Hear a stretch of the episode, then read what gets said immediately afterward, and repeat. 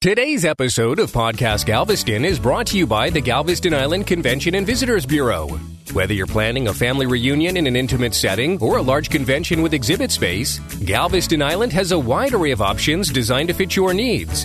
From hotel rate requests to arranging offsite events, our sales team is here to offer complimentary assistance. Call us today at 866 505 4456 or email info at galvestoncvb.com.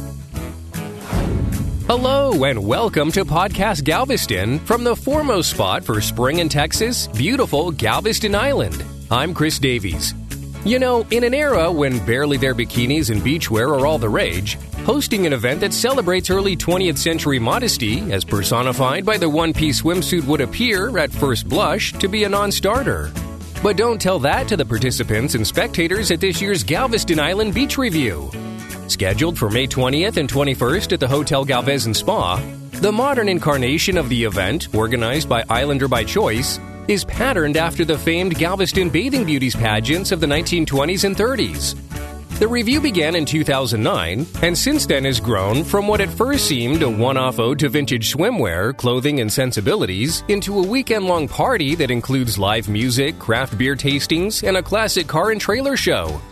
The event's roots date back to the summer of 1920 when the pageant was dubbed the Pageant of Pulchritude and served to mark the unofficial kickoff of tourist season on the island. The pageants became enormously popular, attracting thousands of people to Galveston to check out the spectacle of attractive women dressed in clothing that was deemed downright scandalous for the times. But as was the case for many aspects of popular culture back then, the Great Depression brought the curtain down on the pageant until its resurrection eight years ago as a considerably less body, all ages welcome showcase. 40 contestants from around southeast Texas, as well as from several other states, are expected to don vintage swimwear. Some suits custom made specifically for the contest, and some outfits dating back to the 1920s to compete in the Bathing Beauty Contest, scheduled to begin at about 5 p.m. on Saturday, May 21st. And yes, considerable care is taken in the contestant selection process. Interested contestants, both women and men, must first apply for a spot in the competition. Then the way they want to compete is reviewed to ensure there are no duplicates and that it adheres to the Beach Revue's rules of what is considered vintage. New York's Dandy Wellington and his band brings its own unique brand of vintage meets modern style and sound to the proceedings as the headlining musical act on Saturday night, while Galveston's own Harbors Over Highways is set to perform on Friday night. And to add to the fun, over 50 classic cars and trailers are expected to be on display at the Hot Rod and Classic Car and Trailer Show on Saturday.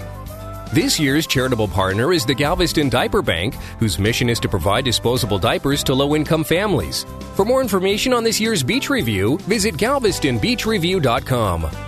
As we close today's show, let me share one very important reminder. If you are thinking about heading down to the island for Beach Revue Weekend or any of our hundreds of spring and early summer events, remember that Galveston.com makes it easy for you to check rates and book rooms online or by calling toll free 888 939 8680. And with our best price guarantee, you can rest easy knowing you're getting the very best lodging price each and every time. Thanks very much for joining us today, and if you found our show helpful, we hope you'll give us another listen next week either via galveston.com, stitcher.com, iTunes, or anywhere else on the web you enjoy your podcasting. I'm Chris Davies, and we hope to see you on our island just off Texas real soon.